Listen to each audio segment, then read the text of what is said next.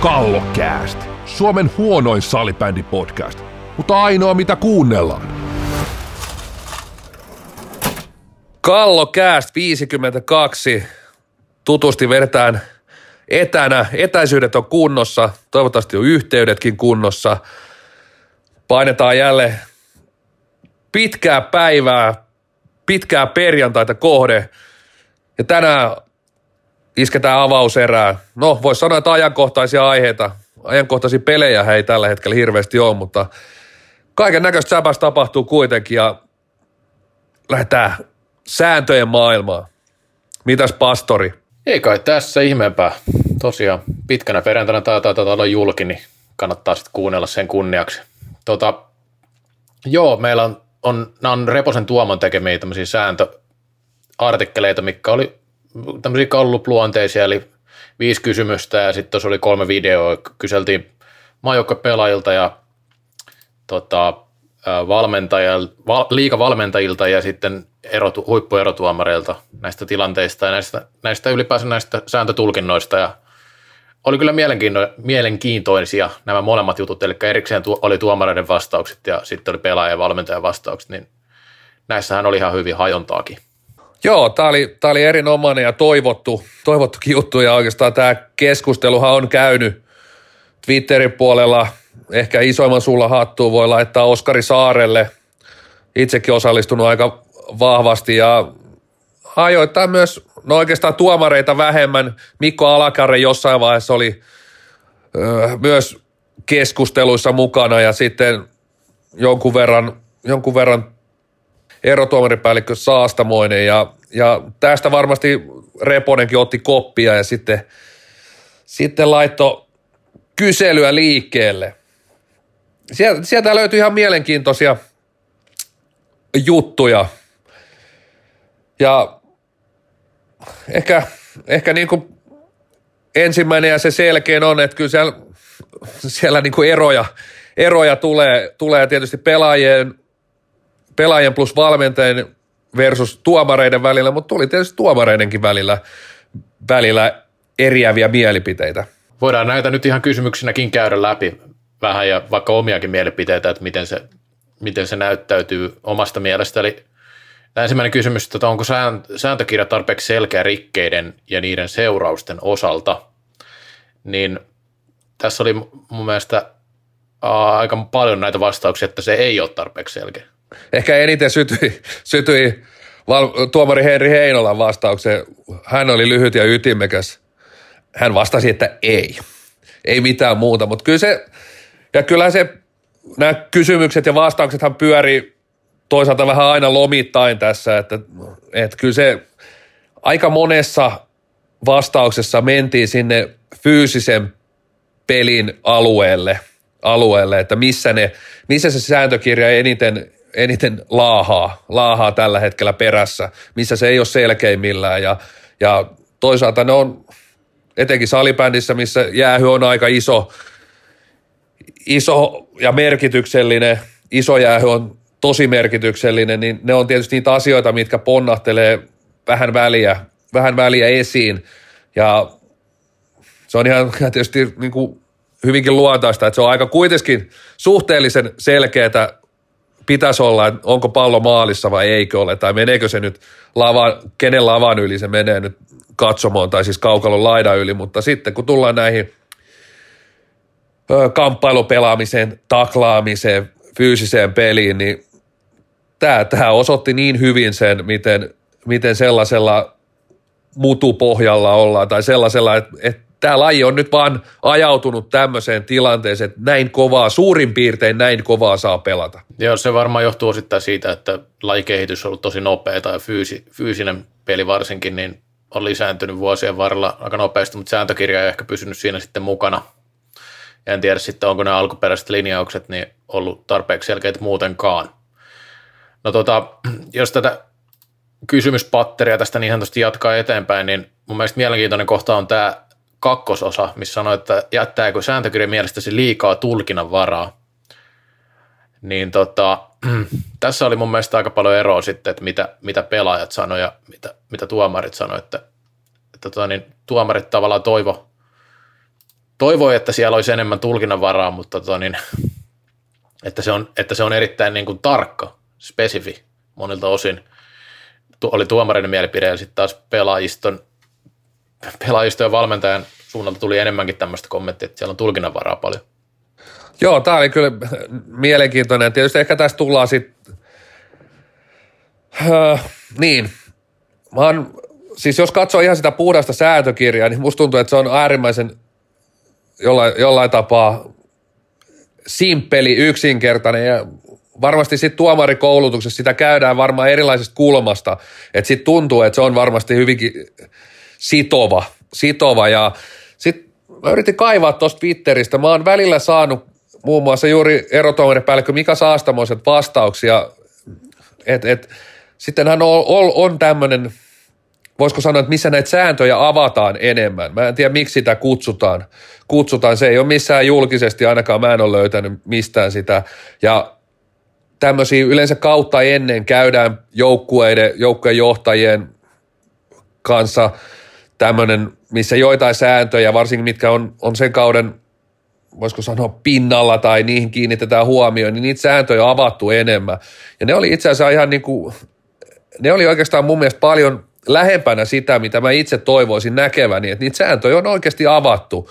avattu. Et nyt jos siellä sääntökirjassa lukee, että taklaaminen kielletty, niin joo, tuomarit varmaan näkee, niin kuin, että siinä on et no, vaikea, niin mä en ihan itse sitten ihan pääse siihen jyvälle, että jos, jos on niin, no, noin simppeli, niin miten se on, miten se sitten ei jätä, jättää niin kuin tulkinnan varaa tai ei jätä, että on se aika selkeä homma, että sittenhän tietyllä tapaa kaikki, kaikki kylki vastaa kylki kontakti, niin kyllä se lähempänä on taklausta kuin mitään muuta. Niin, tämä on, tämä onkin mielenkiintoista. Tässä varmaan sekoittuu vielä se, että eri lajeissa taklaaminen on vähän erinäköistä ja eri lailla sallittua – mutta niin kuin salibändissä, että mikä se sitten on se raja, niin sehän on hyvä kysymys. Mun mielestä se on ollut aina, aina itsekin mietittänyt, että mikä, mikä on varsinaisesti taklaus sitten, että sen huomaa kyllä näistä pelaajien vastauksista ja sitten tuomareiden vastauksista tähän seuraavaan kysymykseen, kun puhutaan tästä taklauksesta, niin eihän, eihän, eihän, niin kuin, eihän näistä tule mitään semmoista yhtenäistä linjaa, että kyllä siinä aika, aika niin kuin hajontaa löytyy mun mielestä. Mielestäni tässä, tähän vastaukseen äh, Manu Marttinen vastaa mun mielestä just – just avaa tätä tilannetta ainakin tämmöisen vanhan pelaajan näkökulmasta, että hänkin toteaa, että säätökirja jättää liian vähän tulkinnanvaraan, että, että, että, että se, hän toivoo tietyllä tapaa, että siellä olisi ne raamit, raamit olisi, eli, eli hänellä oikeastaan se, että raamit olisi selkeämmät, niin silloin olisi enemmän niin tulkinnanvaraa ja sitten taas varmasti pelaajat kokee taas niin kuin ehkä tämän tilanteen päinvastoin. Päinvastoin, mutta tämä on tietysti vähän kysymyksenä niin kuin sellainen, että, että, että itse näen, että jos, jos mennään ihan yksinkertaiseen, niin iso rike on viisi minuuttia, pikku rike on kaksi minuuttia, niin mun mielestä silloin se jättää aika paljon tulkinnan varaa. Mutta ehkä, ehkä se sitten tuomareiden mielestä tämä olisi sitten taas, että sitten on eri, erittäin vähän tulkinnan varaa. Tämä on, tämä on mielenkiintoinen kysymys kyllä kaikkinensa. Tämä, no sitten, sitten nämä päähän osuvat mailat, mikä puhuttaa aina, on mun mielestä mielenkiintoinen juttu ollut ollut pitkään ja varsinkin justiin nyt on puhuttu tällä kaudella siitäkin, että, että esimerkiksi jos pelaaja menee peitolle ja se maila osuu päähän, että miten niitä tilanteita tulkitaan, koska kyllä niistäkin näkee niitä vitosia. Ja sitten tietenkin on näitä tulkintoja tai ainakin tuntuu olevan sellainen yleinen käsitys, että aina jos maila osuu päähän, niin se pitäisi olla vitone, mutta tässäkin tulee sitten kumminkin vähän ajontaa täältä tuomaripuolelta, että tämä on ehkä niin kuin isolle yleisölle vähän huonosti auki tämä tilanne, että miten ne jäähyt menee. Kyllä mä oon kakkosia nähnyt näistä, ei siinä mitään, mutta jotenkin tuntuu, että semmoinen yleinen linja, että on se sitten miten vaan, kun se osuu päähän, niin sitten tulee vitonen. Nyt jos oma muisti pelaa, niin mielestäni tämä, tämä on jossain vaiheessa kuitenkin muuttunut tämä, tämä sääntö. Et, et, et, ei tarvitse mennä kauhean kauas taaksepäin, niin se oli kyllä joka kerta, kun se mailla vähänkään kopsahti vahingossa tai ei vahingossa tai oli siinä vähän tarkoitusta mukana, niin niin aina, aina se vitonen sieltä nasahti, nasahti, mutta kyllä niitä kakkosia tosiaan on, on, on tälläkin kaudella nähty näistä. Joo, tämä on just tämä, että se kakkonen tai vitonen, niin kyllä huomaa sen, että sit se, se linjakkuus siinä on tosi hankala vetää, että mikä niistä on sitten kakkonen, vitonen, koska välillä sitten näyttää siltä, että ei tule niin kuin semmoinen selkeä menee ohi ja vähemmän selkeä johtaa sitten siihen vitoseen, mutta tota, nämä on ne on yleensä myös aika hankalia tilanteita, aika nopeasti saattaa osua se maila, että sinne melkein niin kuin ehkä välttämättä edes huomaa sitä mailan liikettä enemmänkin se seurauksen, vaikka katsoisi videoltakin peliä. Kyllä, mutta siis mielestäni näissä korkeissa mailoissa on paljon vähemmän sitten kuitenkin sellaista, no tällä kaudella tietysti tuli yksi, yksi tilanne, missä saatosta, saatosta sitten annettiin jäähy ja muistaakseni siitä kuitenkin enemmän, enemmän kommentit oli, että toki tuomarille virheitä tulee, että siitä nyt sattu vitonen napsahtaa, napsahtaa, mutta kyllä se lähempänä oli niin kuin kakkosta, jos lukee näitäkin tuomareiden kommentteja, kommentteja että kyllä siellä selkeästi, selkeästi on, on se ajatusmalli, että et, et tämmöiset saatossa on myös, tai, tai siis anteeksi peitossa, peitossa ja tämmöisessä, kun meet polvelle, meet matalalle, niin siellä on myös se, voisiko sanoa vastaanottajan peittävän pelaajan vastuu olemassa. No sitten tässä on vielä kysytään tätä, että mitkä säännöt, määritelmät tai linjaukset tarvitsisivat mielestäsi täsmennystä ja päivitystä. No tässäkin tuli paljon, paljon vastauksia ja on fyysistä pelaamista ja laidan, laidan lähellä tapahtuvia kontakteja tullut pelaajilta ja tuolta. Ja totta kai näitä on, niin kuin, näitä on vaikka kuinka paljon tässä, jos ruvetaan luettelemaan. Ja tuomaripuolelta on sitten omat vastaukset, mutta ei mulla nyt näihin ole mitään, mitään sillä lisättävää, että nämä niin kuin, tässä tulee niin laajasti kaikenlaisia vastauksia mun mielestä. Että ei mulla nyt selkeästi itsellä ole ainakaan, ainakaan semmoista yhtä, yhtä asiaa, jos ei tätä taklauspuolta lasketa. Se nyt käytinkin tässä.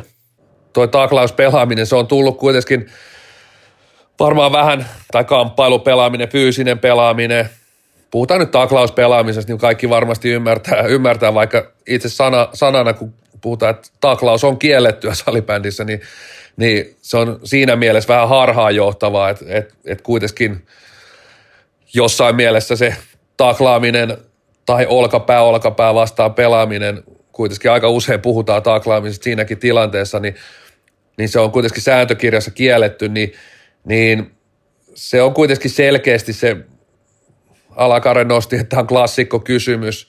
No se on klassikko kysymys varmaan siitä syystä, että se on, siinä, siinä joudutaan, sitä joudutaan, joudutaan puimaan eniten, eniten ja, ja se on selkeästi epäselvä lähes kaikille. Sieltä ei tule niin kuin yhtenäisiä vastauksia oikeastaan keltään. keltään. Että totta kai kaikki, kaikki niin kuin oikeastaan hokee sitä samaa mantraa, minä mukaan lukien, että, että tällä hetkellä siihen vaikuttaa se, että kuinka valmis on vastustaja, missä asennossa, missä kulmassa tulet, kuinka kovaa, ootko laidan lähellä, ootko maalin lähellä, et, et, siinä on niin kuin aika monta tekijää ja, ja tämä on mun mielestä niin kuin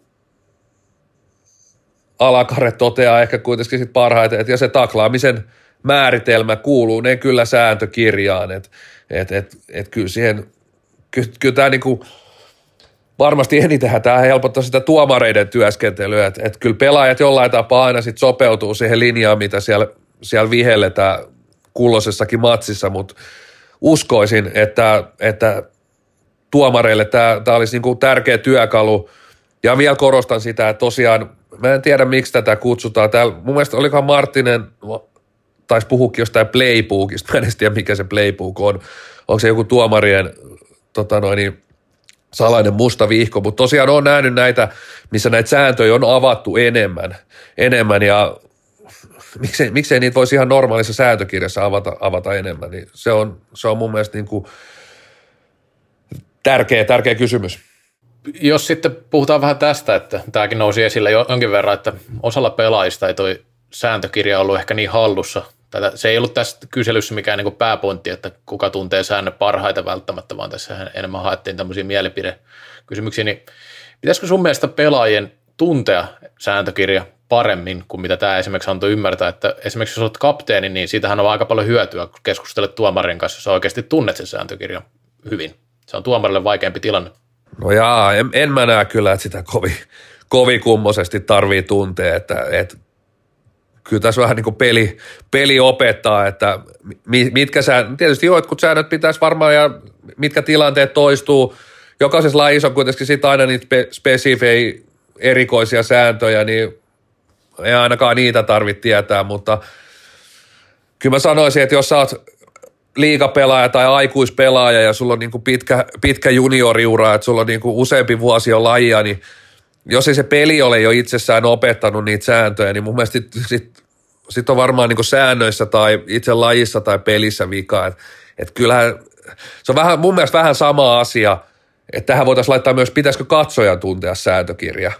Niin ei mielestäni. Kyllä se pelin pitää jollain tapaa olla niin selkeää ja, ja voisiko sanoa niin yksinkertaista, tai jotenkin ne pystyy ne tilanteet avaamaan, että et, et kenellekään ei ole hirveän epäselvää, että sun pitäisi oikeasti muistaa sieltä, että tämä kohta, tämä oli nyt 605 kautta kakkonen, että tässä tapahtui tämä tilanne. Joo, eikä niin kuin näistä, näistä pelaajista, jotka tässä vastasi, niin ei ainakaan ole huokunut semmoista, semmoista toimintaa kentältä, että eivät pelin sääntöjä tuntisi, että siitä voi pääsellä jotain ehkä.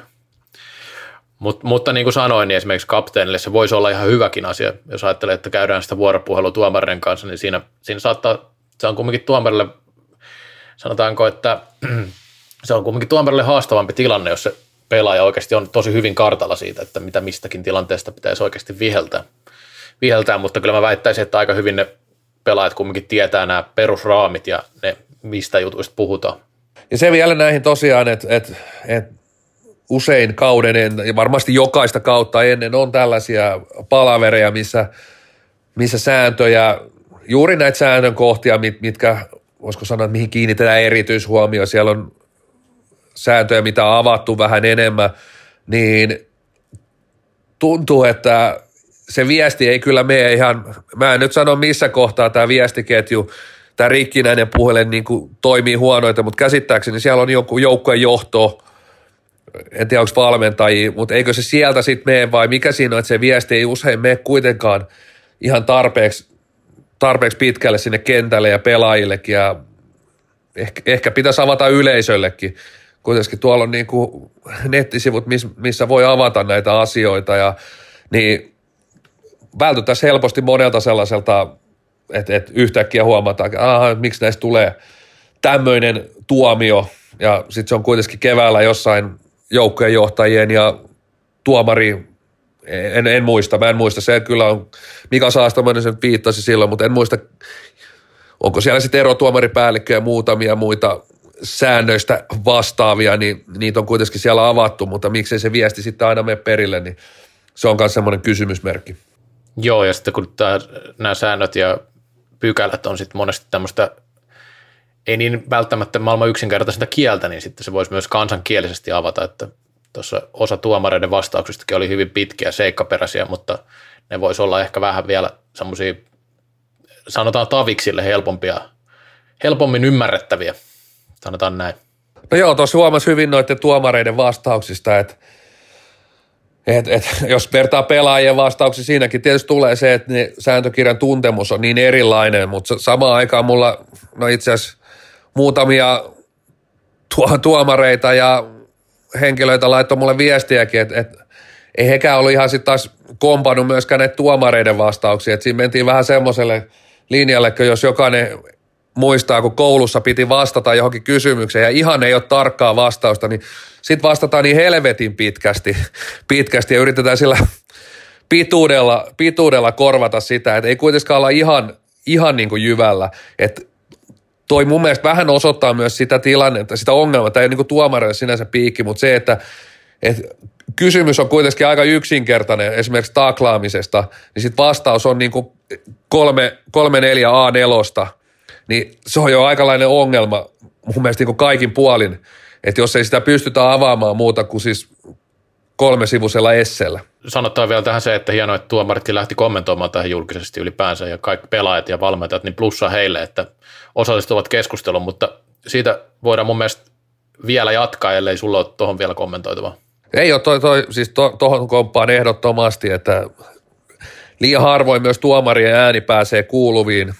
En tiedä, se, se voi olla, se voi olla niin oma valinta ja jossain kohtaa se, mutta mut mä näen, että mitä avoimeksi memmaksi sekin puoli tulee ja men, tulee, niin, tota noin, niin vähemmän ja vähemmän tulee niitä kysymysmerkkejä ja paskamyrskyjä. Et, et siinä mielessä on niinku ollut ihan positiivinen tuo, että tuolla kun tuli kevään mittaan myös erikoisia tilanteita, niin kyllä erotuomarin päällikkö Mika Saastamoinen, niin hänet tuli kyllä Twitterissä ihan kohtalaisen hyvin, sai vastauksia kysymyksiin. Ja siitä päästä vielä tähän mikä on nyt sitten tämän asian tavallaan niin kuin jälkihoito, eli miten tätä voisi kehittää vielä, ja tätä Twitterissä nosteltukin Saare Oskari nimenomaan, ja ehdottanut tämmöisiä ryhmiä, ryhmiä perustettavaksi, missä olisi sitten pelaajatuomareita ja muita, että voitaisiin selkeyttää näitä tämmöisillä yhteisillä linjanvedoilla, niin siinä keskustelussa on tietenkin tullut vähän esille sitä, että IFF määrittää nämä perus, perusraamit esimerkiksi säännöissä kokonaiskuvan kannalta, niin sä itsekin kommentoit tätä jo Twitterissä, niin miten, miten sä itse näet se tilanteen? Vaikka mä oon ollut vuosia IFFn äänekkäin kannattaja, niin kyllä totuus on, että se on ihan huumoriorganisaatio. Et, et, et, kyllä niin kuin Suomen ja Ruotsin on kuljettava tässä, tässä vaan etunenässä ja ö, Suomi haluaa olla maailman paras salibändimaa, oliko se 2028 liigasta halutaan maailman paras salibändiliiga. Siis ei tähän, tämä IFF on niin kuin mun mielestä ihan paska selitys. Jos me aletaan niiden kanssa hinkkaa jotain sääntöjä, sieltä tulee joku brasilialainen liitto vielä kommentoimaan, että pelataan kolme kertaa 12 tämmöistä humpuukin, niin eihän tämä homma, tämä ei vaan mene niin kuin mihinkään eteenpäin. Et, et kyllähän niin kuin maailman sivu on niin kuin ollut, paljonhan pelataan lajeja, missä on hieman eriävät säännöt. Ei, ne nyt, ei tässä niin kuin olla lajia uudestaan keksimässä. Tässä ollaan mun mielestä niin kuin lajia viemässä eteenpäin. Säännöt selkiytyy, löydetään se, että mä uskon, että tässä pitäisi niin kuin Suomen olla nimenomaan edelläkävijä. Kyllä ne IFF, mä uskon jopa, että Ruotsi tulisi aika äkkiä perässä, perässä jos me ollaan sen niin kuin keihään kärkiä, lähdetään niin kuin näitä sääntöjä viemään 2020-luvulle. Joo, ja sitten se vielä, että tuosta kommentoinnista sen verran vielä, että en muista mitä Oskarille tuli jotain vasta kommenttia, mutta eihän se niinku tavallaan lajin ulkopuolisten, en, en sano, että Oskari on lajin ulkopuolinen henkilö sinänsä, mutta ei ole palkkatöissä tavallaan kehittämässä näitä asioita, että ne, kenen vastuualueelle tämmöiset asiat kuuluu, niin pitäisi ottaa enemmän koppia tästä, että, että se ei menisi vaan tämmöiseksi kansalaisaktiivisuudeksi niin sanotusti. Se on juuri näin. Mä en nyt osaa, osaa myöskään vastata, että mikä, mikä ryhmä tai valiokunta tai kenelle, kenelle tämä pallo niin pitäisi heittää. Ja jos, jos tietysti tilanne on tähän, että kukaan ei sitä koppia ota, niin mun mielestä se on jo niin kuin huolestuttava tilanne, että, että, että siellä niin väistellään, väistellään vastuuta ja, ja tietysti jos siellä ei kukaan ota koppia, niin sitten pitäisi, sit pitäisi Salipäniliiton hallituksen miettiä, että, että onko tämmöiselle ryhmälle, on se sitten ryhmävaliokunta, mikä, mikä ikinä onkaan, niin mut jonkunnäköinen työryhmä rakentaa, että tätä lähdetään nyt viemään eteenpäin. Jos, jos tästä nykyisestä porukasta ei siihen, siihen taidot tai aika tai halu riitä. Se taisi olla tästä sääntöasiasta tällä kertaa ja seuraavassa, eli kakkoserässä mennään huhumaan puolelle. Kallokääst grillaa kuin Sami Kuronen. On taas hamsterattu vessapaperia ja ollaan valmiita lähteä toiseen erään. Legendaarinen huhumaa on avattu pääkallon sivulla. Pastori Siltanen on pyörinyt tässä muutama viikon hallien käytävillä, hakenut näitä huhuja. Oot ilmeisen rauhassa saanut siellä hallien käytävillä pyöriä tämän korona-aikana. Joo, aika hiljasta siellä on ollut, ollut mutta jotain silti tarttunut matkaa, että on saatu tämmöinen tota, tämä, tämä meidän perinteinen huhuma auki. Ja tämä, jos tätä kokonaiskuva katsoo, niin tämä kausi päättyi kesken ja tässä on omat ongelmansa on koronan takia, niin vähän ehkä hiljainen tämä tilanne, mutta mun mielestä mä odot, tai oletuksenakin oli vähän, että tästä ei tule mitään maailman riemukkainta huhukesää moneltakin kantilta ajateltuna, mutta kokonaiskuvan kannalta niin ehkä yksi olennaisimmista tiedoista on, on se, että edelleenkin tuntuu siltä, että vahvemmat vahvistuu ja heikommat heikkenee. Huhumyllyn alku, alku vaikuttaa ja ei tullut yllätyksenä toki näistä itse, itse kuuluu monet, monet näistä jo aikaisemmin ja, ja edelleen sama linjaus kyllä näyttää, näyttää jatkuvan, että top 8 vahvistuu ja siellä alakerras tekee tiukempaa ja tosiaan kyllä mä oon sen verran seurojen seura-ihmisten kanssa jutellut, että kyllähän tämä korona vaikuttaa ehdottomasti siihen, että pelaajaliikennettä on, on vähemmän. On vähemmän ja sanotaan näin yleisestikin, että kyllähän, kyllähän siinä salipäni sellaiset ihan hullut vuodet, niin kyllä saa menee aika kauas, että, että oli sellaista oikeasti, että pelaaja, pelaaja tuolla vilisti vilisti edes takaisin seurasta toiseen. Joo, sä oot, oot siinä oikeassa. Ihan, ihan hyvä huomio, että, että jo, tässä joku aika sitten oli vielä enemmän tämmöistä liikennettä ja sitten voidaan vähän, vähän jos mietitään näitä niin joukkueita ylipäänsä, että toi, tietenkin tuo top 8 etu on nyt se, että kun se on ollut monta vuotta sama, siellä pääsee pelaamaan pudotuspelejä, eli jos olet bottom 6 joukkueessa, kärki pelaa joku top 8 haluaa niin kyllähän sinne kannattaa mennä, jos haluaa pudotuspelejä pelata. Sitten taas noilla bottom kutosella on tietenkin se ongelma, että joko pitäisi pystyä itse kasvattaa niitä pelaajia tai sitten, sitten tota, tietenkin pelitapa voisi olla yksi, jos löytäisi hyvän pelitavan, millä pääsee haastamaan, mutta sekin vaatii tietenkin aina sitä materiaalia. Toki tässä näkee sen niin haastavuuden, haastavuuden, että sinne pitäisi jollain tapaa pystyä vakiinnuttamaan se paikka sinne top 8. Sitten sit siinä saataisiin olla sellainen pieni, pieni etu, että, että, että pelaaja valitsee jos tilipussi on suurin piirtein sama, samanlainen, niin kyllä se vaan niin herkästi tällaisessa lajissa lähtee hakemaan sitä, myös sitä menestystä, menestystä ja onhan niin kuin monta kertaa nostettu, että Indian saanut tässä sellainen niin kuin mun mielestä positiivinen, positiivinen merkki ja varmasti sellainen pikkuinen esikuva näille bottom six joukkueille. joukkueille. Toki tietysti niin kuin Indiasilla aika erilainen tilanne kuin vaikka jollain velhoilla, velhoilla että kyllä, kyllä pelaajamarkkinat kuitenkin tässä pääkaupunkiseudan tänne tullaan opiskelemaan, tänne on niin kuin ihan erilainen imu, en puhu pelkästään niin salibändin imusta, vaan, vaan ihan niin kuin työpaikat, opiskelut, elämä yleensä, niin vetää, vetää tänne suuriin kaupunkeihin.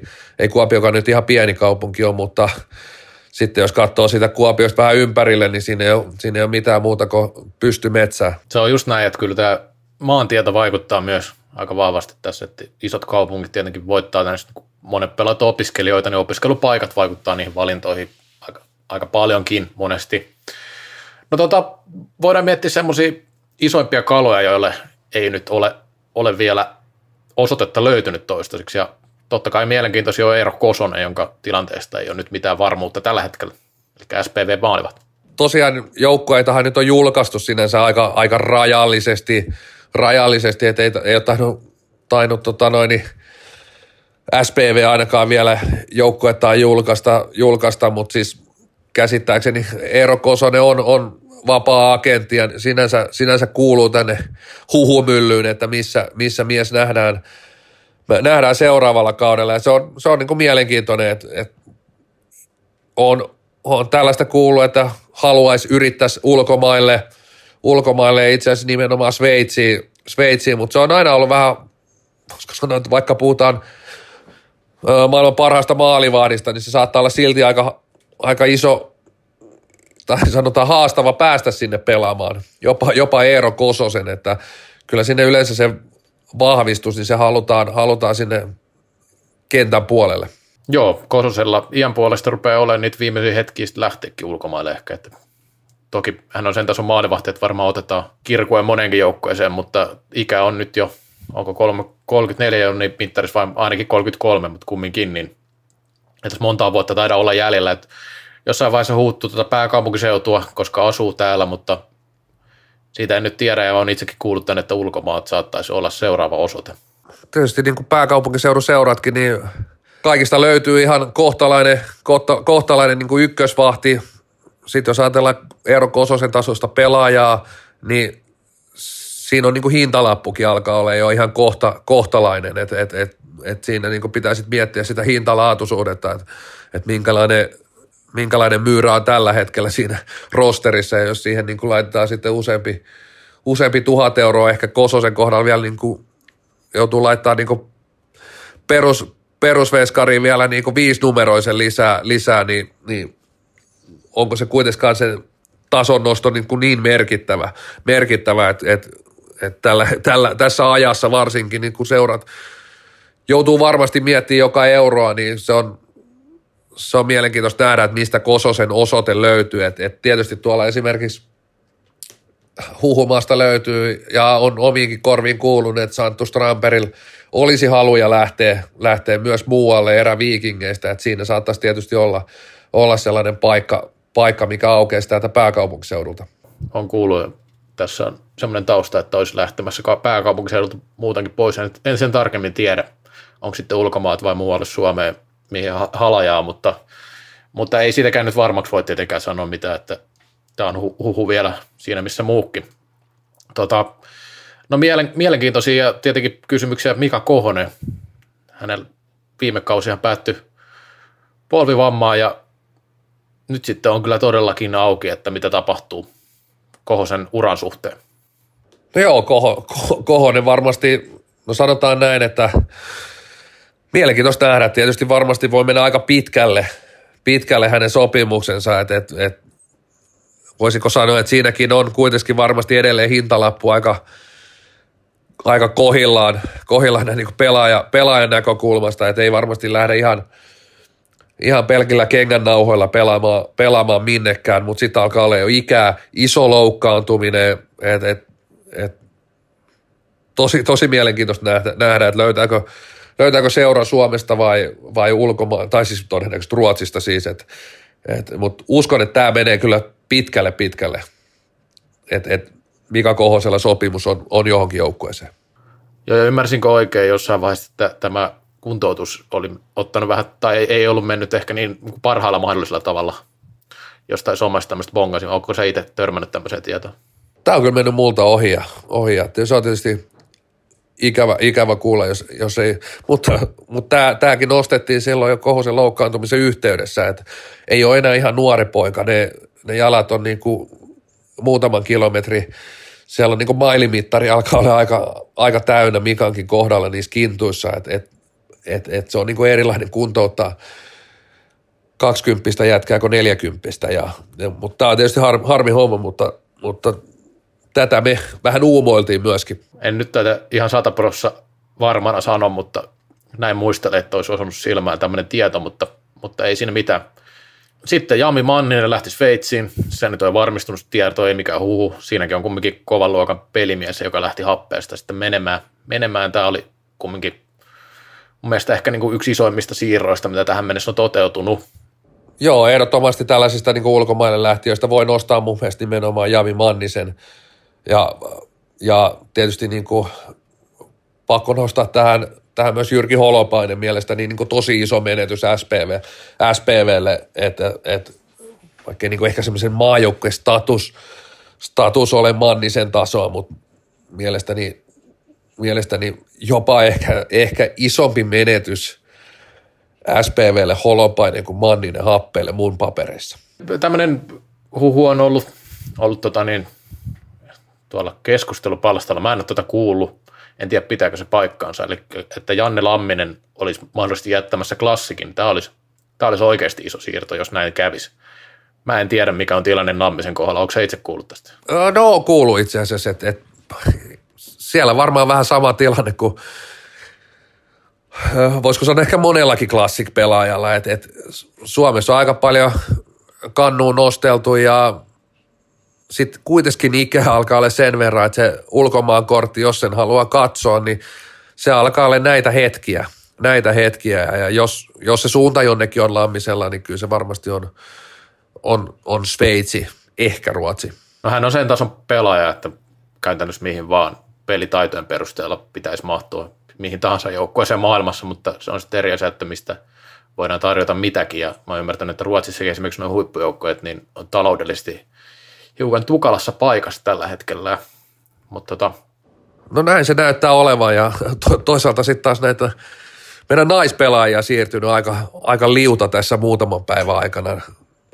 Tai pari on siirtynyt ja muutama huhutaan, että Ruotsin puolelle. No sitten jos ajatellaan joukkuetasolla, että mitkä joukkueet nyt tämän perusteella on heikentynyt tai heikentymässä tai vahvistunut tai vahvistumassa, että jos puhutaan ihan niin voidaan käydä näitä läpikin tästä. Nyt tämä klassikin tilanne jos ajatellaan, että Lamminen lähtisi, niin sitten voi kyllä pistää aika ison miinusmerkki. Et sieltä on nyt varmistunut lähtiöitä Pietari Jääskeläinen kakkosmaalivahti Steelersiin ja sitten Tino Lindstedt, Nokian KRP pienessä roolissa ollut. Sitten on huhupuolella sisään on Oskar Sillanpää KVstä maalivahtipuolelle, mutta jos Lamminen lähtee, niin sitten klassi kyllä ottaa takkiin tässä siirtoikkunasta. No jos, jos sillä mennään, niin totta kai, että tällä hetkellä aika neutraali, neutraali tilanne klassikilla jälleen kerran – No Oilers, mm, Tuomas Iiskola ja Jasper Juuti tuli. Ihan hyviä hakuja molemmat mun mielestä. siis sillä että vahvistaa edelleen tota, sitten tuolla tulijapuolella on Miko Summanen, Indiassa on ilmeisesti tryoutilla enemmänkin, ja sitten tällä hetkellä ja sitten Alexander Nyman on käsittääkseni aika vahvasti palaamassa Oilersiin. Jos Fitzner lopettaa ja Raikama lopettaa tai lähtee ulkomaille, niin siinä on kyllä kaksi kovaa pelimiestä lähtijäpuolella. Tietysti Iskola tuo raitin, raitin puolelle sitten yhden, yhden pelaajan lisää, mutta eh, mä en nyt oikeastaan, että, että, että sieltä Justus Kainulainen palaa, palaa loukkaantumisesta ja uskon, että Oilers, Oilersin niin kuin tilanne varmaan hyvin, hyvin pitkälle plus miinus nolla tulee olemaan, että ehkä jopa äh, näen, että Iiskola Juuti on sellaisia, sellaisia, mitkä oikeastaan leventää tuota rosteria entisestään, että et, et, hyvä tilanne Oilersin mun mielestä lähtö, lähtökohtaisesti. Eräviikingit ja mielestäni eräviikingeillä on kaksi erinomaista hankintaa. Siinä on Marko Juselius puolustuspäähän pallollista osaamista tuo takas, tulee takas sinne ja sitten Oliver Sillanpää Oiffista, niin nuori kaveri, aika monipuolinen hyökkäjä mun mielestä tosi hyvä hankinta. Molemmat hyviä hankintoja, Juselius erityisesti. Mun mielestä eräviikingien isoin, iso haaste on ollut se pallollinen, pallollinen tai pallollisia, pallollisia puolustajia ei löydy, löydy ihan riittävästi ja Marko Juselius – ei nyt ollut mikään nappikausi Ruotsissa, mutta tulee tuttuun ympäristöön, niin on, on niin erinomainen hankinta. No sitten tietenkin huhupuolella Otto Blomqvist, tuossa ainakin jonkin verran syvyyttä hyökkäyspäähän ja sitten Andrei Vitovets taitaa palata tsekkiin ja toi Strandberg tietenkin on miinuspuolinen, mutta kyllä mä Ervillä näen, jos lähtee, Ervillä näen tällä hetkellä plussapuolisena tämän ikkunan. No joo, itse asiassa tästä, tästä puuttuu yksi huhu, en tiedä onko ollut sitten keskustelu Paastan puolella, mutta Roni Laasonen on ilmeisen lähellä sopimusta happeeseen, happeeseen että se tietysti sitten vie, vie yhden hyvän maalintekijän ja hieman sitä leveyttä, leveyttä sieltä kakkoskentästä. Sen, sen voit lisätä sinne listaan tänään. Joo, pitää laittaa. Tuota, KRP, KRP on julkaissut jo joukkueensa, että tässä ei ole sinänsä mitään huhuiltavaa enää. enää. Eli se tänään, tänään julkaistiin ja siellä on uusia Niko Jonas on to, tosi kova, tai niin kovan profiilihankinta – tämän ikkunan niin Suomen sisäisiä siirtoja, niin taitaa olla varmaan isoin, mitä on nyt julkaistu melkein tässä. Ja sitten Ilja Pantsar liittyy Laspista tuohon niin valmennusryhmään, KRP-valmennusryhmään. Tino Lindstedt tuli klassikista, se käytinkin jo tavallaan läpi tuossa, ja Aatu Naskali tulee Laspista. Ja sitten lähtiöitä Mikko Immonen lopettaa nyt toistaiseksi ainakin uransa, Matti Koskela lopetti uransa, Samuli Salomaa KV ja Niko Kairala Salpa. Taas on KRPllä jonkin verran tuota liikehdintää. No joo, mutta sitten vähän mun mielestä isommassa kuvassa kuitenkin vähän rauhallisempi kesä ja kesä, mitä siellä välillä on totuttu, että sitten on ovet käynyt oikeasti ja, ja joo, Niko Jonas on, on, on varmasti niin kuin tämän hetken niin kuin isoin, isoin hankinta tässä, jos puhutaan nimenomaan kotimaan sisäisistä siirroista, siirroista että et sitten taas Matti Koskela, mun mielestä niin kuin iso menetys, että et, vähän näin niin kuin Nokiankin, että tarvitsisi sinne puolustukseen puolustuksen pelaajia, osaamista. Niko Kaerla tietysti puolustaja myöskin kuuluu ehkä vähän enemmän semmoiseen kolmoskenttäosastoon, mutta, mutta sinänsä sitten taas näin positiivisena tuossa, että et, et, et, ei, ei, ei kuitenkaan niin, niin isoja muutoksia, mitä esimerkiksi viime kesänä. kesänä. Oot ihan oikein siinä, että puolustuspäähän KRP olisi, olisi kyllä kaivannut lisää miehitystä niin sanotusti, mutta toihan on tosi laajan oloinen rinki, että siellä oliko se 27 nimeä, mitä oli julkaistu, että edelleenkin on, on kyllä paljon pelaajia, että jos tuolta olisi vaikka lähtenytkin vähän enemmän, niin se ei välttämättä olisi haitannut hirveästi. No sitten TPS, Turussa on toistaiseksi ollut aika hiljasta, ei ole niin mitään tulijoita ainakaan julkaistu ja Sami Saarinen on lähdössä, se on julkaistu kyllä, en tiedä oliko jotain muutakin – muita lähtiöitä en ainakaan ei ole omaa silmää osunut, mutta sitten tulijapuoleltakin Aleksi Ahokas olisi mielenkiintoinen nimi. Juuso Kekki on ymmärtänyt, että hän, hän jäisi kumminkin Lappeenrantaan.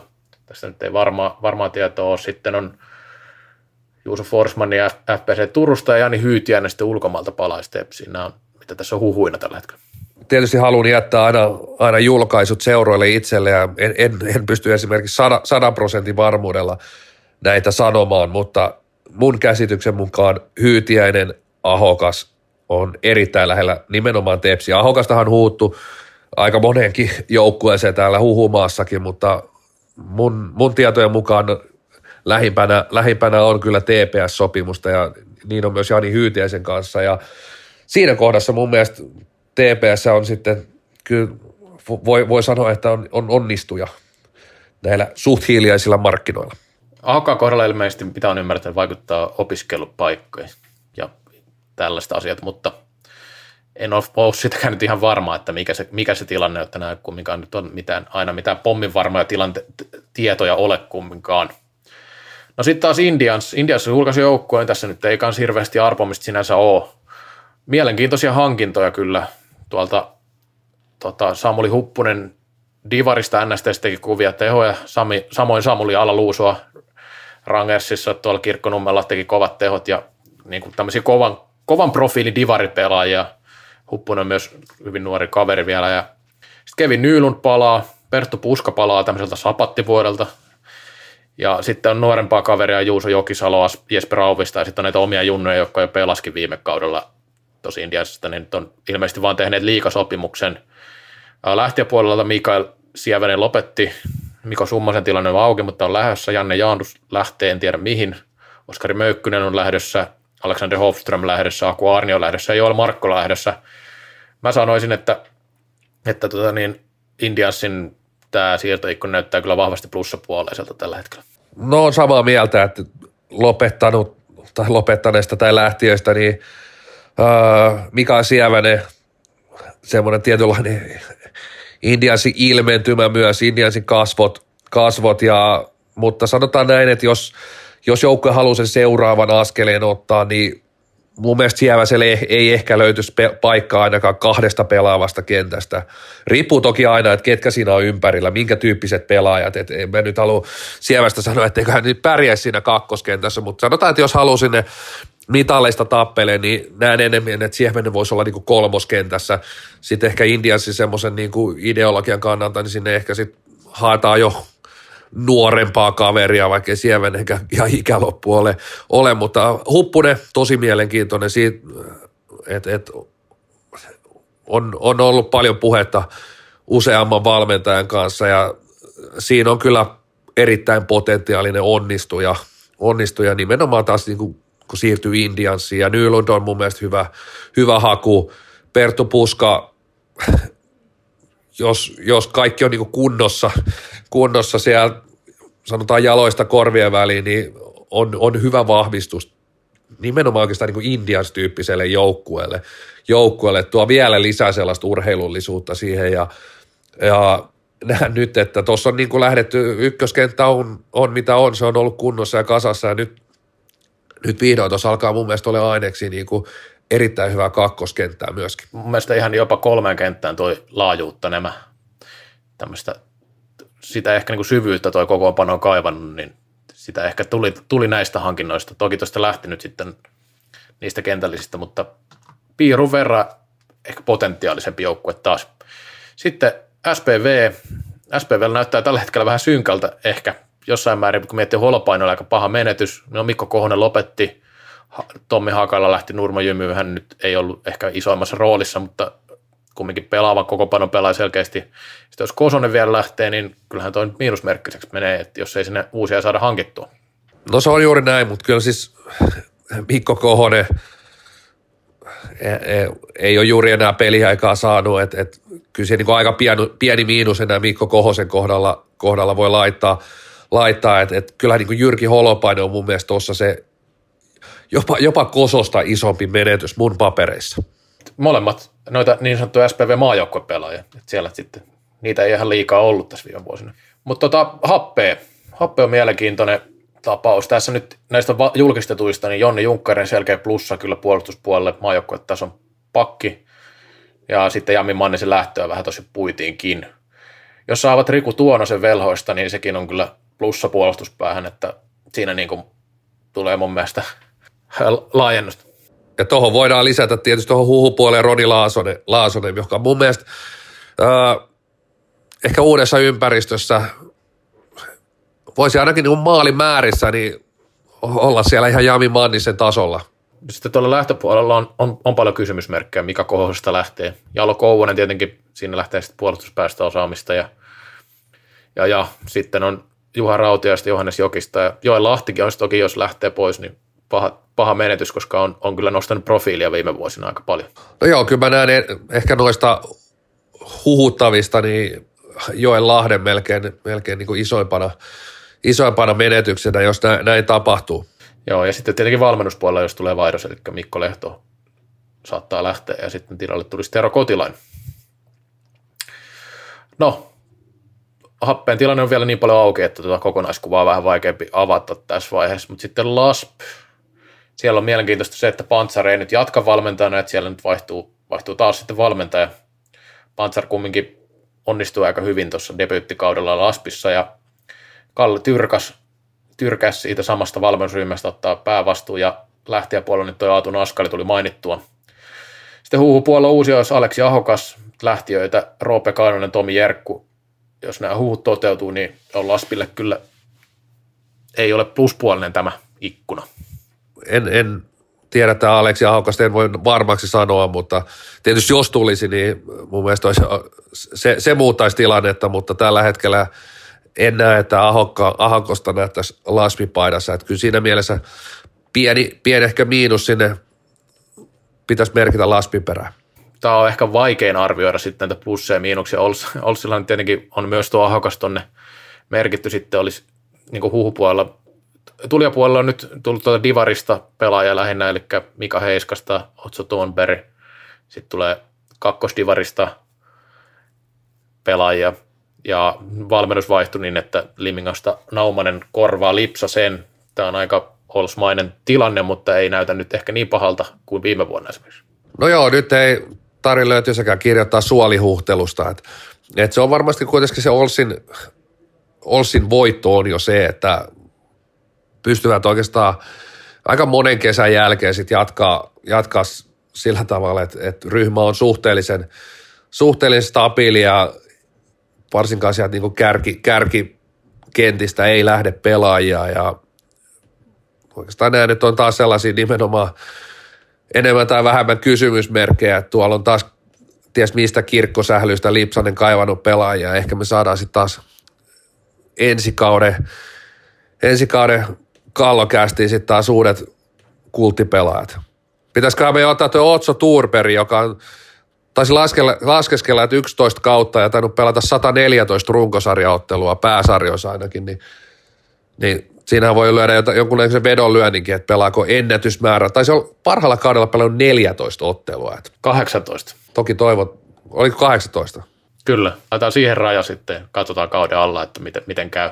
Mutta sitten joo, huhupuolet, no se ahokas on tässäkin, sitten Kalle Keskitalo nyt niin sanotusti palaisi sitten vuosien jälkeen, jälkeen Oilersista. Olisi varmaan ollut sille ihan hyvä pelimies, vaikka ei Oilersissa vastuuta tullut. Roni Tuonne veskaripuolella mielenkiintoinen. Sitten Konsta Kivioja olisi mahdollisesti myös tulossa tuolta kakkosdivarista. Ja Antti Nieminen olisi sitten lähdössä, että no aika tuommoista plus miinus nolla tilannetta tuossa kyllä on, on, on vaikka huuhkin toteutuisi, jollei nyt tuo ahokas, mikä nyt on sitten taas joka joukkojen kohdalla melkein ollut mukana. Voisiko sanoa, että jos tonne susirajan tuntumaan saat liikatasoisen pelaajan, niin aina, aina tulee kyllä niin kuin iso plusmerkkinen merkintä, että, että, että kyllä mä näen, että, että kuka tahansa näistä tuonoinen keskitalo, no ahokkaasta puhumattakaan, niin kyllä olisi, olisi niin iso plussa Olsille.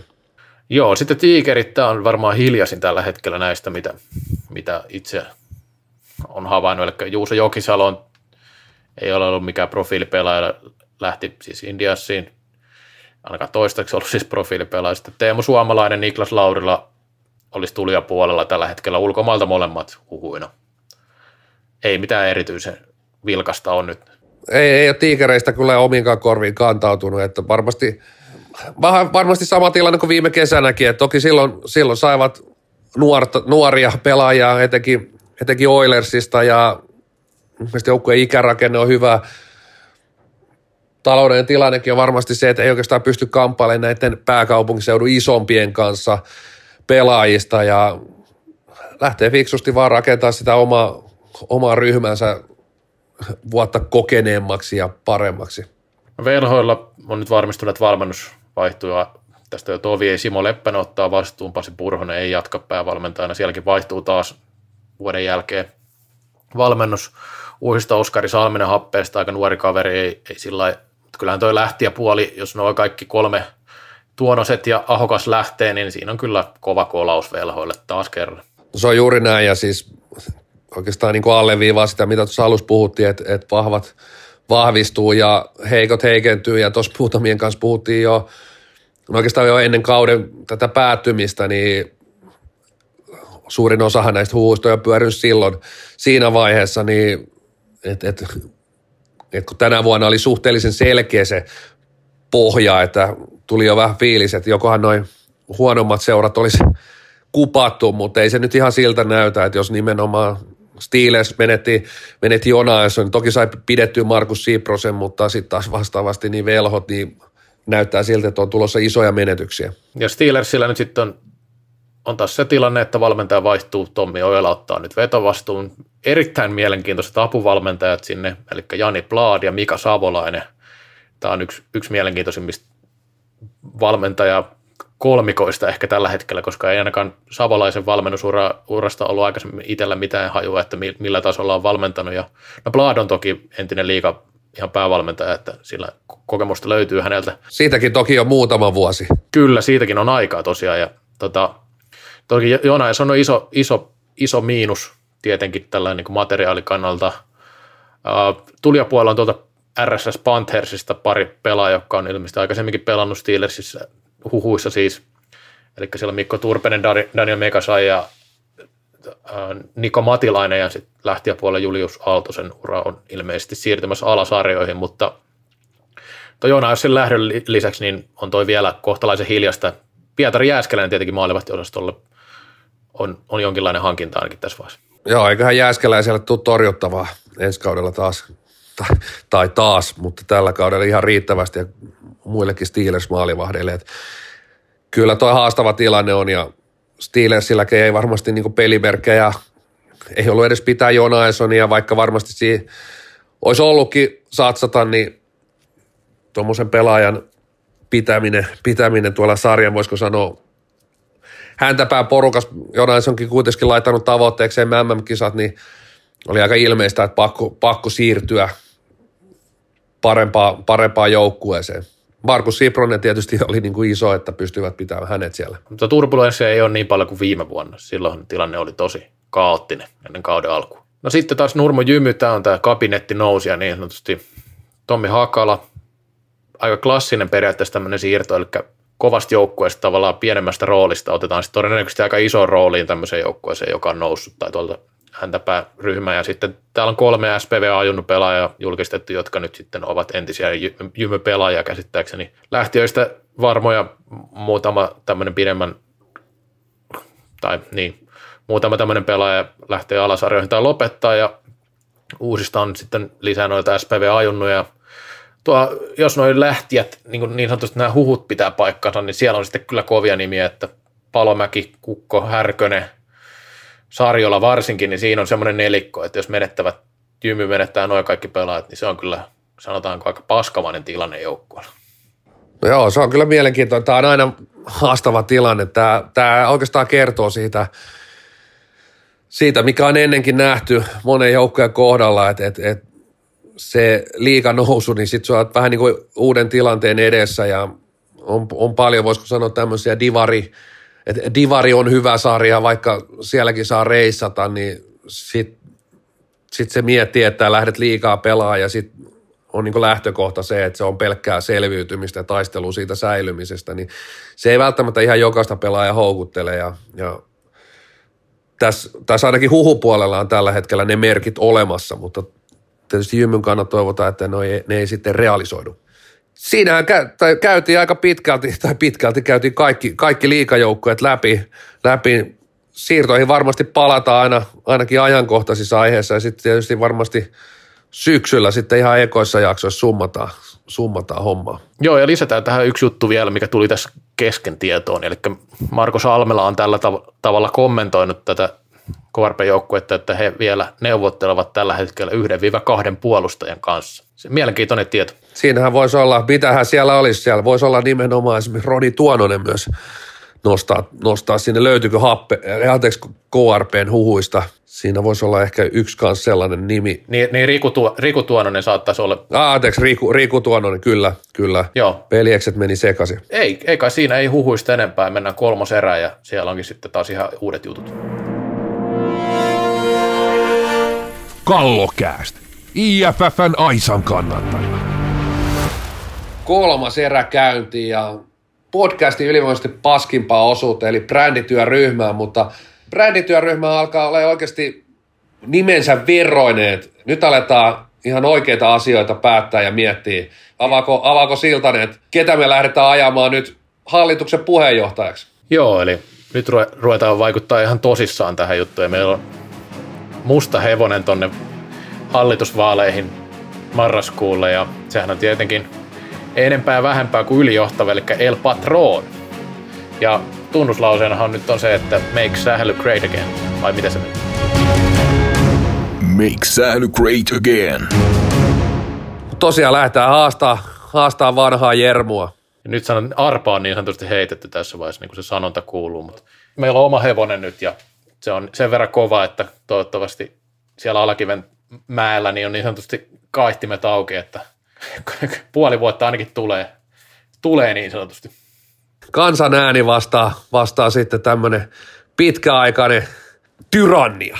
Joo, ja kyllä mä sanoisin, että, että aina kun johonkin hallitukseen joku johtaja valitaan, niin kyllä se nyt pitäisi vastaehdokas olla, ja aiemmin ei ollut, niin nythän meillä on, meillä on tässä erittäin hyvä ehdokas ylijohtava, joka on nyt johtanut jo tuota kulisseista koko salibändiä jo useamman vuoden ajan, niin tehdään sitä virallista nyt. Ja tähän, tähän liittyen niin oli pakko vilkasta, että siellähän itse mun kilpailija Ripa Kauppinen ja kumppanit, ne oli laittanut tänne Salibändiliiton sivuille tämmöinen salibändin strategia päivitetään ja tämä pääsi itse, itse ihan osallistumaan tähän strategian kommentointiin ja näin nyt ensimmäisenä päivänä, kun tähän niin kuin osallistuu, osallistuu tähän niin kuin vaalityöhön, niin lähdetään vähän täyttää tätä, tätä brändityöryhmää. Mulla on tässä aika hyvä vaalikoneisto ympärillä. Kaksi innokasta kaveria tota noin, niin tukemassa mua. Ja tämä, tämä tosiaan löytyy Salipädiliiton sivuilta ja jokainen innokas on varmaan jo käynyt täyttää ja kone vähän vähemmän innokas voi mennä täyttää.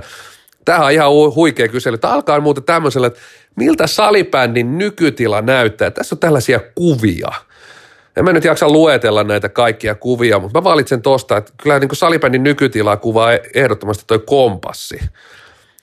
Sieltä tulee seuraava kyse, että miksi juuri tämä kuva? No siihen mä kommentoin nyt, että suunta on etsitty vuosia, lieneekö kompassi rikkinäinen. Noin.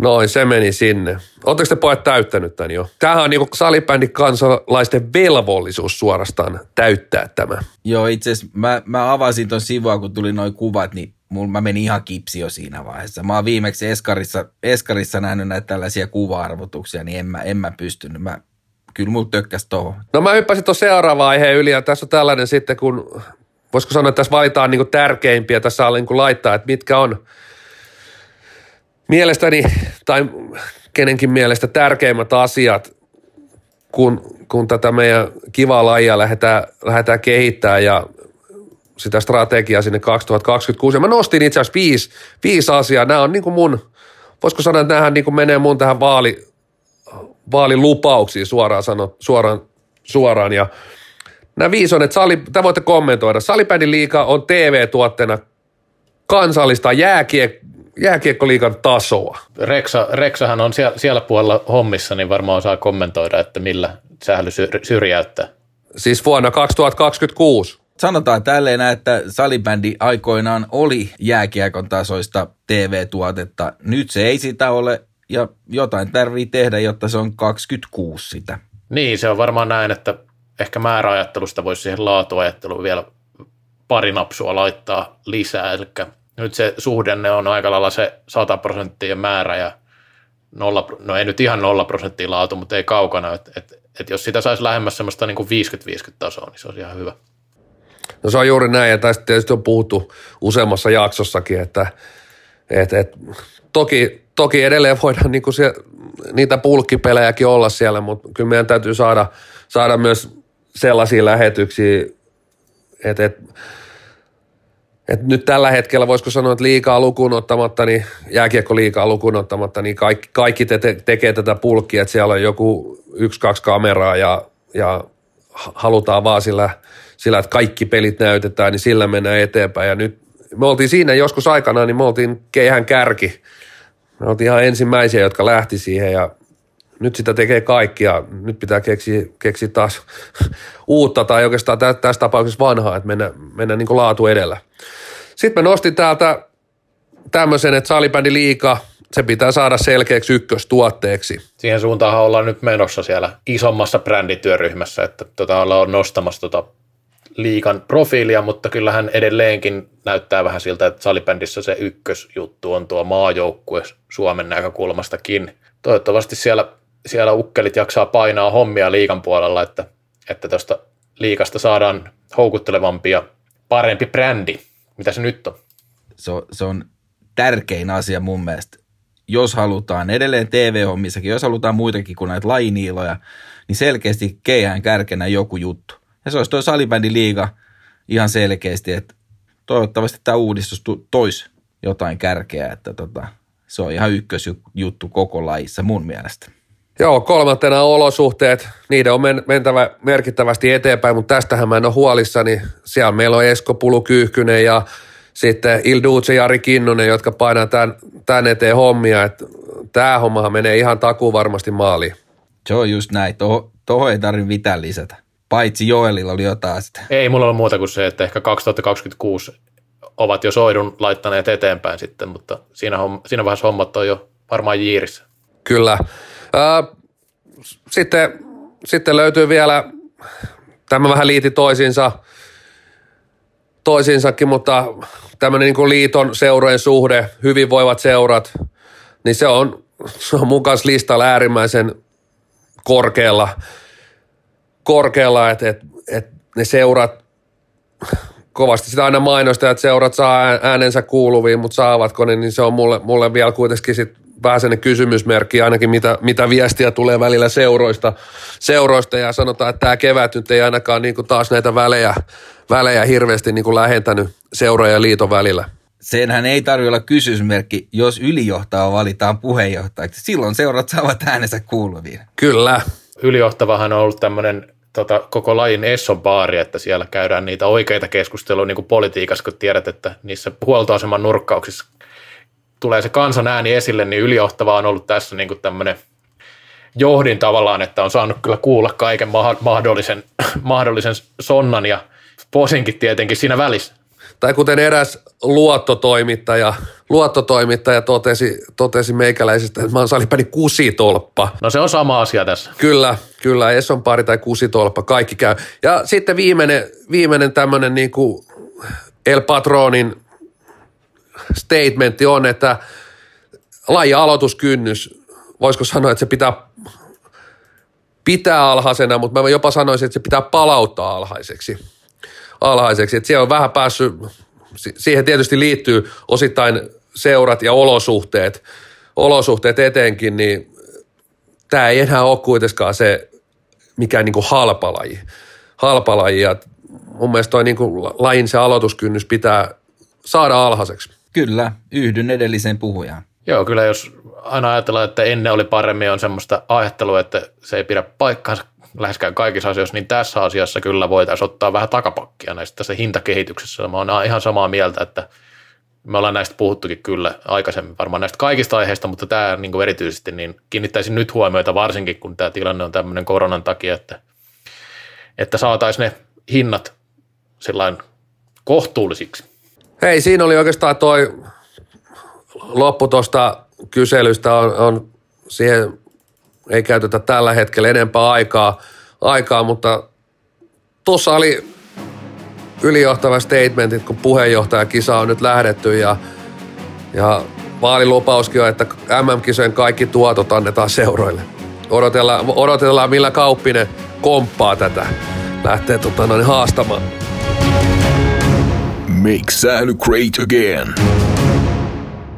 Mä en muista, onko meillä ennen ollut tämmöistä osiota kuin viikon lajiteko, mutta nyt valitaan ja se oli kyllä tämä strategiakyselyn täyttäminen. täyttäminen. Voin luvata myös to, seuraavan vaalilupauksena, että näin keijoja kyselyitä ei sitten jatkossa enää tule. No mennäänkö viikon somenostoon? Tässä on todella yllättävä voittaja tällä viikolla. No kerrohan ihmeessä, nimittäin mun somefiidi on kyllä salibändin osalta hiljentynyt, että et edelleen en nyt melkein tekisi taas viikon neka antaa seuroille, että ei noita pastareseptejä ole, ole ollenkaan ja, ja aika vähän noita kotireenejäkään. kotireenejäkään. Mä oon nyt katsonut tässä kohta kolme tuntia putkeen sitä Ojala Jussi, kun se lämii siellä jossain parkkipaikalla. no tota, joo, no viikon somenostohan tietenkin ei, ei sitä nyt kannata hyvää hevosta vaihtaa niin tässä, niin eli se on tälläkin viikolla kallokästi Instagram-tili. No totta helvetissä. Sehän porskuttaa, porskuttaa eteenpäin ja siellähän niin kuin kohta ja kaikki vanhatkin laitettu. En muista missä numerossa ollaan ja uudetkin tulee sinne. Taidetta koteihin. U- uusia kun rupeaa tulee, niin sittenhän se vasta niin kuin räjähtää käsiin kunnolla. Mutta mennään sitten, päästetäänkin Tiainen heti ääneen, jolla todennäköisesti on viikon neka jälleen taskussa. Ole hyvä. Eli negalla taas ekana. No kato, jää sitten sen positiivinen fiilis ohjelmassa, kun sinne loppuun tulee vähän kivaa herkkuu sinne. No se on ihan totta. No tota, sen verran kun mitä nyt on ehtinyt tässä, kun on hirveä kiire koko ajan, kun tämä korona painaa päällä, niin tota, seurannut tota sääntösekoilua siis hetkinen. Ihan kaikille sekoilille yhteisesti sinne, niin antakaa ammattimiehet hoitaa hommat kuntoon ja valitkaa se ryhmä, ketä siellä on ylijohtavan lisäksi, niin kyllä se on edelleen pikkurike kakkonen, rike vitonen. Se oli, se oli selkeätä puhetta entiseltä pelaajalta. Mites pastori? Tämä kuulosti vähän siltä, että YJ voisi nimittää erotuomaripäällikön tuolta, kun oli niin selkeät ohjeet, on jäähyihin, että Kyllä. linjaukset on selvät seura tulevaisuudessa. No mä annan nekan tähän liity sählyä oikeastaan mitenkään, mutta liittyy tähän koronatilanteeseen. Mä annan HJK ja IFK jalkapalloille, jotka ei noudattanut karanteeniohjeita ja meni pelaamaan jalkapalloa tuohon töölön. Niin hyi hyi. Tämä on negatiivista toimintaa ja saattaa pidentää esimerkiksi sitä, että sählykausi ei alkaa silloin, kun ehkä pitäisi. Se on just näin, pysytään, otetaan meidän viestintäpäälliköstä mallia ja pysytään siellä omalla takapihalla siinä autotalli, autotalli edessä. Siihen potkitaan sitä palloa, futarit mallia. Itse asiassa mullakin on, on kerrankin, mulla on viikon nega, nega ja se lähtee itse asiassa – niin kuin tiedätte, niin mä oon ollut vuosia IFFn äänekkäimpiä puolesta puhujia, mutta nyt te, ja hyvä ystäväni, tai ei, eihän, eihän mun parhaita ystäviä, mutta yksi hyvistä ystävistä, niin IFFn presidentti, mitä on, onko se nyt ollut jo melkein 80 vuotta siellä IFFn presidenttinä, Tuomas Eriksson, niin hän painaa some valkoisen kortin ja vielä mainitsi say no to rasismia sitten kun tehdään asioita hyvin, niin se on just tuommoinen vähän printeristä just revitty A4, A4 ja, ja ei, ei herran, herran pieksut. Muutenkin niin kuin, okei, noinkin on tärkeitä asioita, mutta hei, että et, et, tota noin, niin rauhaa ja jne, mutta nyt, nyt, nyt painitaan tämän koronan kanssa, niin äh, en mä tiedä, mitä sä mietit siinä vaiheessa, kun sanat valkoisen kortin rasismille? Huhhuh. Siis se kansainvälinen brändihän on punainen kortti rasismille, että en tiedä miksi IFL on tässä joku oma, li, oma linja tässä, että se, no niin, oli kyllä vähän outo, outo tämä juttu taas kerran, että en tiedä mitä siellä meinattiin. Sitten Posia, Reo, löytyykö tässä vaikeassa tilanteessa? Kuka muistaa, mitä Hämeenlinnassa tapahtui muinoin aikoinaan? Onko tämä järveläinen keissi? Ai ai, hashtag flappitaulu. Mr. Flappitaulu. Kyllä. Vlad ja Savolainen valmentaja pesti Steelersi. Ai, ai, ai, ai. Tulee ykkösengi seurattavaksi ensi kaudella. Siitä erittäin iso posi. Eikö siellä ollut viime, oliko se viime keväänä, kun vähän jossain valmentajien ja tuomarien yhteisellä sopimuksella vähän puhuttiin, että nyt ei sitten enää huudeltaisi hirveästi tuo, tuomareille, niin vai oliko se edelliskausi, mutta mä luulen, että Vlad Savolainen ei allekirjoita tätä sopimusta. Taisi olla toissa kaudella, mutta joo, kyllähän siitä ha- hauska, hauska mielikuva tulisi, että jos nämä Steelersin aika nuoret pojat pelaisivat semmoista kunnon guunerisähälyä, niin, niin olisi kyllä mielenkiintoista nähdä, mutta tuskin nyt näin tulee käymään ja ei, ei nyt kyseenalaista heidän valmennustaitoja, kun ei ole vielä Savolaisen meriteistä tietoa tällä puolella. Ja hei, ylipäätänsä, to, mitä sä voit tehdä tuommoisia sopimuksia, ei huudella. Hei, koko, koko urheilua perustuu tunteisiin. Tunnetta peliin, ehkä sen voi jotkut raimat jättää, mutta kyllähän sun pitää pystyä kommunikoimaan se peli sisällä edestakaisin. Se on se fiilis, että et nega noista sopimuksista kanssa. Kun ylijohtava valitaan tuonne hallituksen puheenjohtajaksi, niin tämmöisiä sopimuksia ei enää neuvotella tai tämmöistä edes puhuta. Ei, ei neuvotella. Make sound great again. Viikon posi, joo. Mä annan äh, liitolle tämä asian, meni ymmärtääkseni näin, kun näitä kausimaksuja rukkailtiin, niin ensin siis meni läpi tämä, tämä aikaisempi, eli näitä kausimaksuja nostettiin ja sitten niistä, niistä summista laskettiin tätä, niin tämähän oli PR-voitto, tämä, että lasketaan tietty summa, tietty summa noista kausi, kausimaksuista, mutta myös taloudellinen aikamoinen jippo, että ensin niitä nostettiin ja sitten niistä laskettiin se tietty summa, mitä sanottiin mistäkin. Ja ymmärsin, että esimerkiksi naisten liikan osallistumismaksu nousi joka tapauksessa, koska se laski liian vähän suhteessa siihen nostoon tämähän on ihan tämmöinen klassinen, klassinen teko, mitä ennen isoja alepäiviä eri liikkeissä kaupoissa tehdään. Nostetaan snadisti hintoja ja sitten voidaan heittää se miinus 70 ja silti ne on melkein voitolla. Kyllä. Ja tästä me päästään suoraan ylijohtava yhteen vaalisloganiin. Kusettamisen aika on ohi. Mun viikon posi sitten lähtee tonne Alakivenmäelle. Se lähtee tälle, mitähän nämä nyt on, nämä näitä alueen vastaavia ja näitä sarjajärjestelmiä. Sieltä on itse asiassa tänään lähtenyt, mä oon saanut todella paljon viestejä seuroilta, jotka nyt miettii, että pelaako he Suomi-sarjassa vai kakkosdivisionassa. Ja, ja tosiaan sarja päättymisestähän alkaa olemaan nyt jo seitsemän, laskiko mä, että on seitsemän viikkoa, kun päättyivät nämä kakkosdivisioonat. Ja sitten siitä on jo kohta sitten, kun nämä päätökset tehdään, tai itse asiassa nyt on tänään lähtenyt kysely, Kyselyistä annetaan vielä kaksi viikkoa aikaa vastata. Sekin on aika käsittämätöntä. Eikä ne ole seuraalla nyt ollut se seitsemän viikkoa aikaa miettiä, että kyllä vai ei. Kyllä vai ei, että pelaavatko Suomisarjassa vai eivätkö halua sinne. sinne. Eli siinä menee kaksi viikkoa, sitten on yhdeksän viikkoa. Sitten aletaankin ole valiokunta käsittelee hakemukset 27.4. alkavalla viikolla. Ilmoittautuminen Suomisarjaa päättyy 10.5.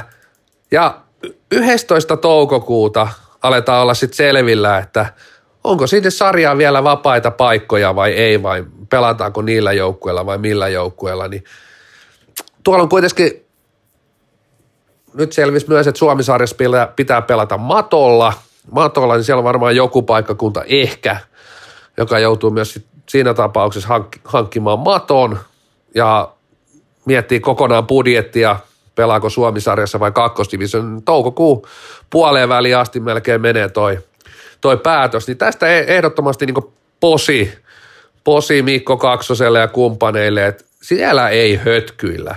Nyt ei hötkyillä, vaan otetaan rauhassa. Veljet ei hötkyile iso posi. Joo, mä tota, täytyy, täytyypä sanoa tähän, että on myös mielenkiintoista, että eikö nämä sarjapaikatkin päätetty käytännössä jo pari viikkoa sitten, että liittymättä nyt tuohon kauden päättymiseen sinänsä, niin siitäkin rupeaa olemaan jo aikaa ihan mukavasti. Mukavasti, että tuli nämä tiedot, että mikä, milläkin jouk- mikä, missä mikäkin joukkue pelaa. Ja sinänsä hauska juttu, pakko sanoa tässä nyt, tämä julkaistaan tämä meidän juttu myöhemmin kuin tämä, tämä itse lähetys, niin me itse pohdittiin, että tehtäisikö me tämmöistä kalluppia näille Suomisarjaseuroille tuossa alkuviikosta, että, että tota niin, ottavatko paikkoja vastaan ja näin. Ja sitten siinä vaiheessa sanoin, että kuulostaa niin kuin liitohommalta tämä kysyminen, että onko, onko se meidän tehtävä ja niin kuin, kuinka paljon se vie resursseja, mutta sitten selvistää, että tässä on niin kuin epäselvyyttä, että näitä kysy, kyselyitä ei ole edes lähetetty vielä. Eli niin kuin tässä vaiheessa, kun pari viikkoa näistä sarjapaikkojen lähetyksistä. No sitten Iiro-Pekka Airola otti eilen niin sanotusti härkää sarvista ja lähetti kaikille seuraaville kysymykset ja sieltä tuli vastaukset päivässä. Me tehtiin tämä kallu, mikä julkaistaan nyt. Alle vuorokaudessa se oli valmis.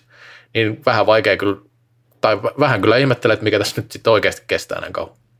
Saanko mä vielä yhden ekstra nekan? Mä mun lähtee viikon neka Siltaselle ja Airolalle hötkyilyä, älkää hötkyilkö – Ottakaa mallia Alakivenmäeltä, älkääkä hötkyilkö.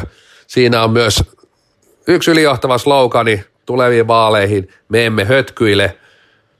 Tämä viikko alkaa olla aika lailla paketissa, sano vielä pastori. Niin, mä sanoin, että toi, toi vaali, vaalislogan ei ole siinä mielessä hyvä, että se ei muuta mitään, mutta Reksa lisässä vaan. Nyt siellä pääkallossa tämmöinen hyvä toimintakulttuuri on löytynyt, missä ei hötkyle. Älkää tehkö liian nopeasti, koska muuten siitä tulee standardi. Juuri näin. Hei, se on jakso paketissa ja lähdetään viettää pääsiäistä. Adios.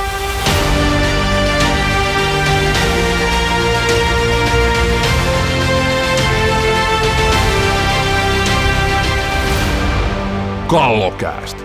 Lain ainoa NHL-tuote.